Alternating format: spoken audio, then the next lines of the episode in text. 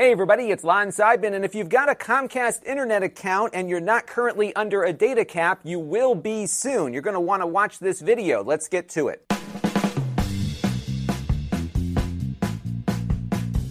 Now, many of you watching are under a Comcast data cap now, but many states did not have a cap imposed, mostly here in the Northeast United States. But after January 1st of 2021, the states of Connecticut, Delaware, Massachusetts, Maryland, et cetera, et cetera, will now have a data cap imposed. And the only exceptions to this are people who are paying for the unlimited internet access, their business internet customers, or people like me who are running with the Gigabit Pro product, which is good. Although some of the Comcast messaging says they're not currently imposing the cap on Gigabit Pro, so I might not be out of this either. So let's dive into this topic and figure out exactly what it's all about. Now, some of you already are under this cap, so you're very familiar with it, but just in case, uh, what Comcast is going to do after January 1st is charge you extra every time you download or upload in the aggregate more than 1.2 terabytes of data. And that sounds like a lot,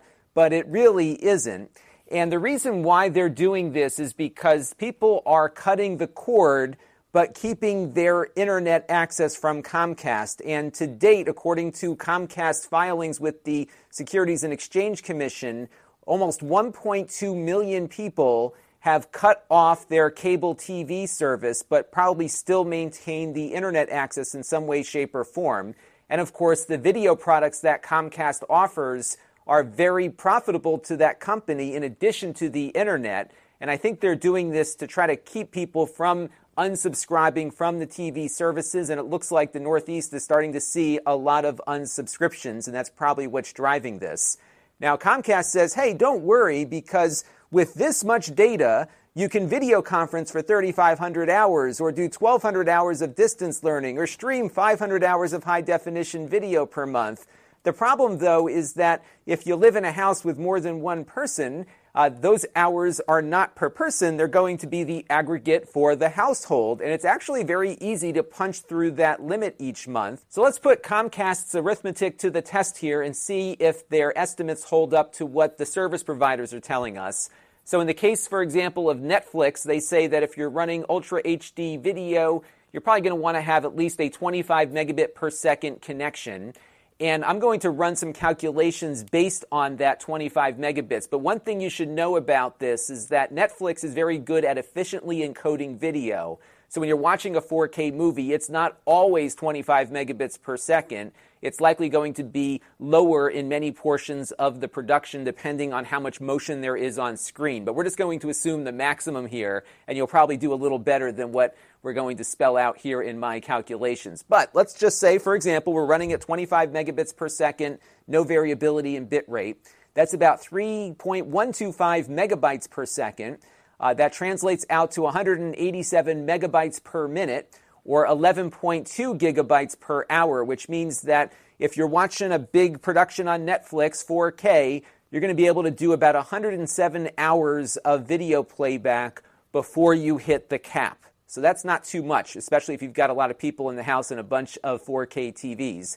You'll do better at 1080p resolutions, though. As you can see here, you're just over half a megabyte per second or 37 and a half megabytes per minute, 2.2 gigabytes per hour, and that'll give you about 545 hours allowed. And that's right in line with what Comcast said in their communication to customers. But there's other stuff that you're going to be doing uh, on your connection from month to month. So, for example, if you look at the Zoom bandwidth requirements for what they do, typically if you've got your group calling up with the grid, uh, you're going to be looking at, as you can see on the second bullet there, about a megabit and a half down and a megabit and a half up at any given time if you are transmitting video.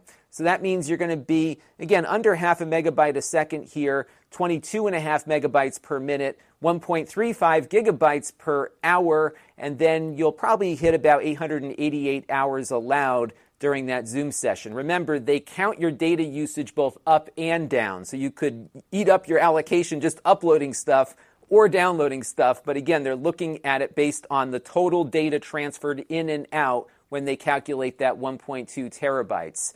Now, I also did some research as to how much some of these updates that we're constantly running on our devices take for uh, bandwidth. And if you look at something like the most recent Android 11 update, I looked at a few different sites. Those are about 1.8 gigabytes a piece for your phone and tablet and other devices. Uh, most of the Windows 10 feature updates tend to run over 2 gigabytes. The latest one, I believe, was 2.5 gigabytes, and that, of course, would have to be multiplied by the number of Windows computers you have in your house. Uh, the most recent iOS 14 update was about 4.8 gigabytes. Pretty big deal there. And by the way, on that third column, you can see how that translates into hours of 1080p content. So every one of these updates deducts time from your uh, 1080p allocation, essentially. Uh, Mac OS 10 Big Sur, the latest update, 12.6 gigabytes. That'll take about six hours off your Netflix viewing. And then if you just picked up one of those new game consoles like the PS5, some of those games will run 40 gigabytes plus. That'll eat up 18 hours of your watch time.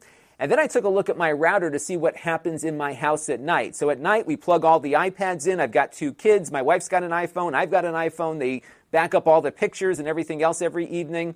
And take a look as the night progressed here, just how much stuff was getting transferred to and from my devices overnight. Updates coming down, things getting uploaded, and you can see just how quickly you can eat into your bandwidth allocation just by having your devices on and backing up. And that's why I think it's really something that you're going to have to track carefully here because they're going to start charging you extra. Now, Comcast will give you your data usage uh, for the current month and prior months. This is the usage that I got out of my account the other day, right before we got the Gigabit Pro installed.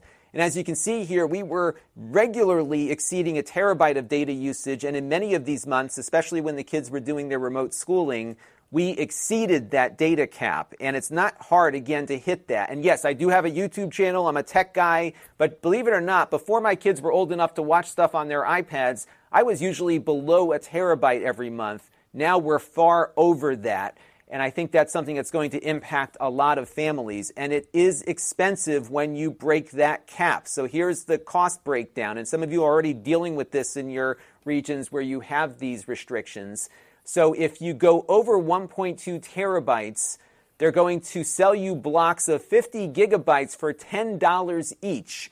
Now, the maximum you'll hit is a $100 charge, but still, you can see just how quickly this will add up. And you may not be able to stop it before you hit that number because I don't know how real time that chart is that Comcast gives you. They do say they'll give you some notifications and stuff before you hit it, but there's no way to stop it. You're going to get charged no matter what. And I think for a lot of folks, they're going to have a very rude surprise in their bill uh, once they get around to March. And this is a real about face from where they were at the start of the pandemic, where they just turned off the data caps for everybody, but now they're back on and with a vengeance. Now, of course, Comcast has a way that you can pay more to eliminate the data cap through their unlimited data option. That will run you $30 a month, which they will gladly take as your favorite regional monopoly. And if you do that, you no longer have a cap and you're done, but of course you're paying more. And for customers that dump the TV side of the bill, this will likely ensure that Comcast will get a lot of that money back. And for Comcast, this is pure profit because they don't have to pay anyone else for delivering that internet service to you, unlike the TV side of their business. And that is what this is all about. Comcast is striking back. They're coming after you cord cutters, but they're also taking a shot at all of the video content providers that they've had to pay for decades, and they're coming back for revenge here. And let me explain what I mean by that. So, if you go over to this link here, lon.tv slash Comcast Carriage, Comcast will give you a list of all of the active contract negotiations they're having with content providers. Now, the way the cable industry has worked for many years is that Comcast has to pay broadcasters and cable channels to have those channels run on your Comcast TV service. It doesn't work the other way around. And in many cases, those cable networks and broadcasters require Comcast to run their network as a must run, even on the lowest tier of service. ESPN is a great example. So when you hear from your local broadcaster saying we're not going to be on Comcast much longer, the reason is, is that the broadcaster wanted Comcast to pay more. Comcast is reluctant to do that because they know you'll cut the cord if your cable bill goes up too high. And Comcast has to pay these networks by subscriber. So it could get very expensive, even a small uptick in that. And it gets even worse if that broadcaster or cable channel is requiring that Comcast run their network on the lowest tier of service. And so uh, what's happening here is that Comcast wants to flip the business model on the internet side, and they've been very successful at doing that. So in the case of Netflix, Netflix is paying Comcast to run on the network. So remember, on the cable TV model, Comcast pays the network. In the internet model, the network pays Comcast. What do you think they're going to go for? They're going to go for getting paid.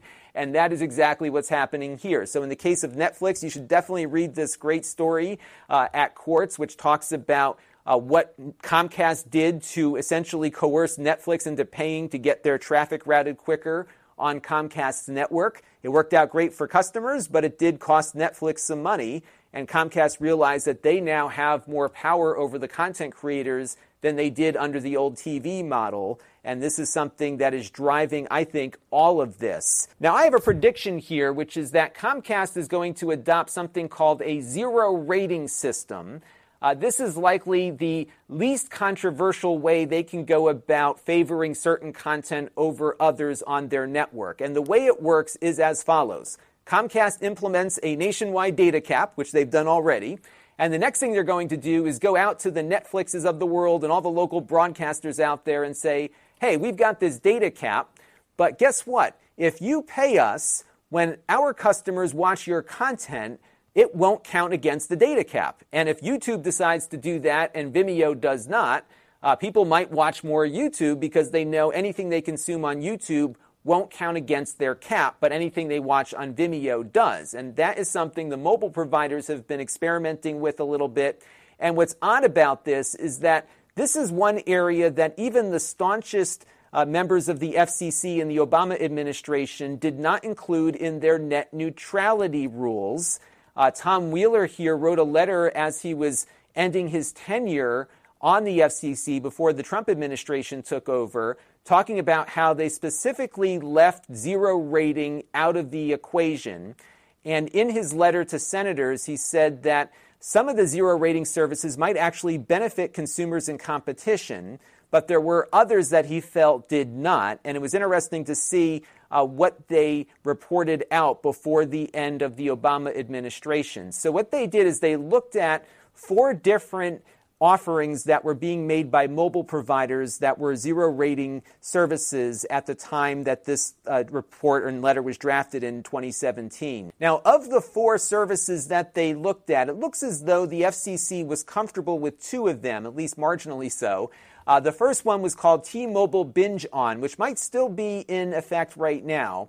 And what happened with Binge On was that uh, YouTube and Netflix and others would guarantee to T Mobile that they would provide only a 1.5 megabit per second stream, essentially DVD quality, to any user that was connecting through the T Mobile cellular network. And if they were able to do that, T Mobile said, We won't count your video content against the user's data cap.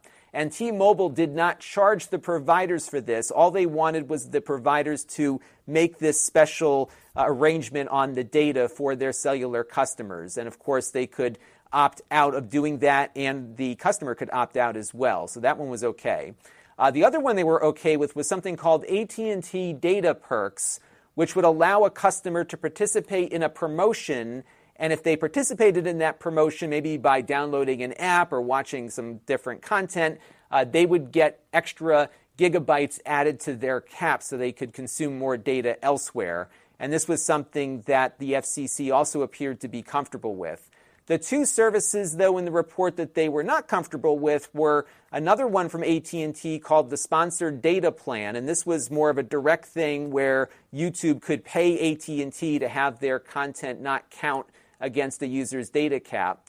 And they also uh, were not happy with a similar offering from Verizon called FreeBee, which was a similar thing where the edge provider, in other words, YouTube, could pay per gigabyte uh, for data consumed by customers. And the reason why the, AT- the FCC did not like these two plans was not because they were zero rated. It was because both Verizon and AT&T are competing with Netflix and YouTube on the content side of the business. So in the case of AT&T, Comcast and Verizon, not only do they own the network that you're connecting to the internet on, they own the content that you're watching on the network. And so if you were an AT&T customer, uh, you could watch DirecTV on your phone and not have that eat against your data cap. But AT&T's competitors would have to pay for the same deal, and that was something the FCC wasn't comfortable with. So how does Comcast get around that restriction? Well, they own the cable network, and the Comcast TV business is separate physically from the internet. So here's a good example. If you look through some of the Comcast support documents here, uh, Comcast has a way that you can stream Xfinity content at home to your mobile device. And that content, check this out, is not coming over the internet. So here, look at this. When you're in your home and connected to your in home Xfinity network, streaming video to the Xfinity Stream app and portal is an in home cable service delivered over Comcast managed cable network, not over the internet. So it will not count towards your Xfinity Internet monthly data usage. And this is a very clear clue that this is where Comcast is headed because this content, even though Comcast owns a lot of the networks on it, this content is not coming over the internet.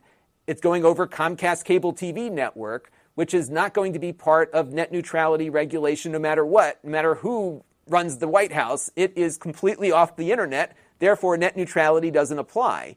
And so, what they've done here is they've allowed you to watch this content cap free on your devices at home. It avoids the data cap. And if you watch the Xfinity stuff through their normal app, uh, on your device, it will count. And that's how they're getting around this. And that is why I think the zero rating thing is where we're going to head. This was a very telling little statement uh, in their support document. So buckle up, folks. I think we're going to be uh, seeing a data cap, no question. And I think zero rating is right around the corner. And this allows Comcast to get a lot of what it would have gotten out of throttling different services or providing fast lanes and all the things that would make the net neutrality folks really upset. They can get around that by doing a zero rating plan, having their content offered on a totally different network so it's not part of this net neutrality thing. And I think they're going to skirt by here on this without a lot of scrutiny from the FCC. Now, I would love to hear from all of you as to how you've been dealing with the data cap where you are and some of the things that maybe you had to change behaviorally with not only yourself but your family to keep yourself at that 1.2 terabytes or lower. Has this been an expensive thing for you when your kids did go over the cap? Let me know down in the comment stream, and I'm sure a lot of folks would love to get some great tips on controlling their caps. This episode is brought to you by Shopify. Forget the frustration of picking commerce platforms when you switch your business to Shopify, the global commerce platform that supercharges your selling wherever you sell. With Shopify, you'll harness the same intuitive features, trusted apps, and powerful analytics used by the world's leading brands. Sign up today for your $1 per month trial period at shopify.com slash tech, all lowercase. That's shopify.com slash tech. Now, this week's wrap up is being brought to you by all of you. And we had a bunch of super chatters in my live streams this week. I've got a bunch of them to read off here. Justin Miller, AB, Carol Cherminzinski, Toys Are for Boys, Mark Dell, Alexandru, Maron, Sean T. And we also had Dylan Domodar, Brian Parker, JJ Mart, and then my friend Redacted, who had a different name that I couldn't say on air, so Redacted is what it is. And those were all during our two live streams over the last week. One of them was for the new Apple M1 MacBook Air that's driving today's presentation. And I also want to thank some new supporters we have here on the channel. Joey Cunnington contributed via the YouTube membership program, and we also picked up two new folks on Patreon. Magnus Barber and Rob Hansen. I want to thank everyone for their contributions this week and everyone who's been contributing on an ongoing basis. And I want to thank all of you who watch on a regular basis too, because all of those things equal channel growth. Now, if you want to support the channel, you can. You can go to lon.tv slash support and make a monthly or a one-time contribution to the channel. You can also click that join button down below to join via the YouTube membership program and get some really cool badges next to your name. We're also on Floatplane now, so if you're using that platform, I upload all of my content there as well. So lots of places to watch and support the channel. But again, if you just want to watch, that's perfectly fine too. We always like the views. So thank you everyone for your support, no matter how you deliver it. Now, this week we had, again, two live streams. One was on the new MacBook Air with the M1 Apple Silicon chip inside. I've been very happy with the performance out of this device. And we also had a live stream initially testing the 8BitDo arcade stick that just came out. On the Extras channel, we had an unboxing from that arcade stick live stream that I uh, recorded and put up as a standalone video. We also unboxed the Lenovo Yoga 7i, which is a new Tiger Lake computer from Lenovo. And we also got in a Tiger Lake machine from HP, the Pavilion 14T. So both of those have been unboxed on the Extras channel, and we'll have full reviews coming up a little later this week. On the main channel, we took a look at the AMD version of the Legion 5 gaming laptop. A nice performer there. It's not too expensive. We had our full review of the 8BitDo arcade stick. We might be doing some more with it, taking it apart and modifying it a bit, so stay tuned. That might be coming up in a live stream at some point. And then we also had my review of the new MacBook Air M1. And I have to say that the M1 chip is really pretty remarkable. I'm still having some issues, little issues here and there with it, like you would expect with a new platform, but it's been super quick. It's like crazy quick. And when I go back to my MacBook Pro from a couple of years ago, it feels really slow. So it's nice to uh, see some exciting developments here on PC processors. So, this week on the channel, we might have a lot of laptop reviews. I'm going to shoot uh, later today, hopefully, my review of the Microsoft Surface Go laptop, which actually is a nicely performing little device for the price point, and of course, very elegantly built. Uh, so we'll have a look at that. Unfortunately, no Tiger Lake in that one. And I also want to get to the other two Tiger Lake computers that came in. So we might have a few extra laptops this week than we normally do. I'll keep you posted on that. I'm also hoping to do a little bit more with the Roku and their new support for Apple AirPlay. And I got a bunch of other stuff in as well, so we'll see what my mood is like and what I feel like covering this week. But I'll be busy as we work our way through the holiday season. This is my busiest time of the year. Uh, so you might see a lot of content both on the main channel and the extras channel, depending on how productive and energetic I am. And if you want to be notified every time I do anything on the channel, like go live or do a product review, you can click that notification bell and you'll get uh, get a little notification whenever something happens here on the channel. We have some other places where you can find me, including my extras channel. We're up to about 16,000 subscribers on that one. I've got like 288,000 on this one, so it'd be great to have a few more subscribers to the extras channel because they're short videos but different than what you see on this one. I also made some changes to the podcast this week because I kind of had it gone, kind of went dormant. And it went dormant for a couple of reasons. It wasn't growing all that much. There was no monetization path, so I wasn't uploading the wrap up there at the same time I was uploading the video on YouTube. But I found something this past week that changed my mind on podcasting a bit uh, called Anchor. And if you're listening to the audio version of this, it's being served now from Anchor, and they do have ad insertions that go into the content. So you might have already heard me talk about this in the ad that just ran a few seconds ago on the audio version. Uh, but I really like it. It's, uh, it's been a great little hosting provider for my podcast, which is essentially an audio version of this show. And they host the podcast. They've got some great tools. You can edit the podcast on their website. You can even record it on your phone. Uh, they monetize even small podcasts, and they give you a little bit of an opportunity just promoting Anchor on your podcast, which is what we're doing through some of their ads.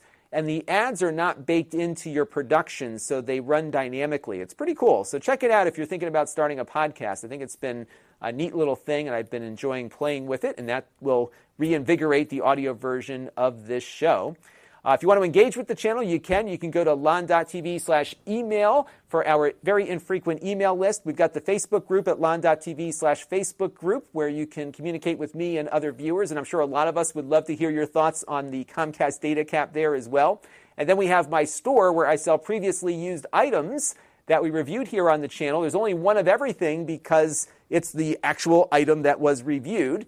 And if you want to be notified every time we add something to the store, you can sign up for my store alert email. And I just added my Oculus Quest 1 up there, which you can get at a good price. I promise to clean it up for you too before you get it. Uh, the good news is I don't work out in my VR here, so it's not going to be all sweaty and nasty. It's in pretty good shape.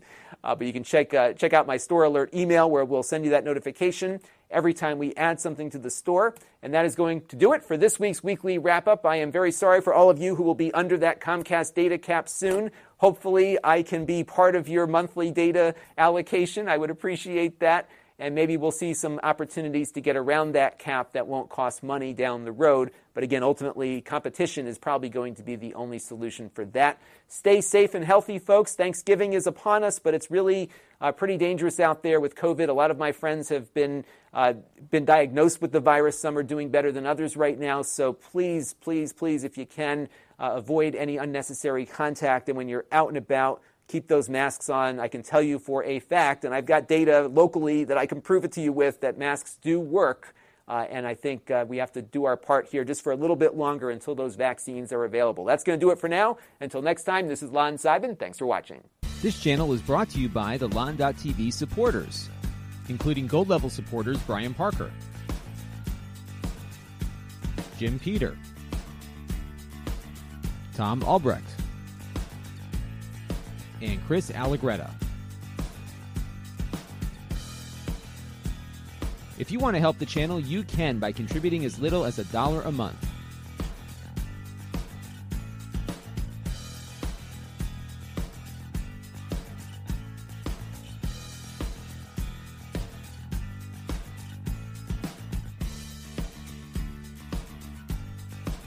Head over to lon.tv slash support to learn more.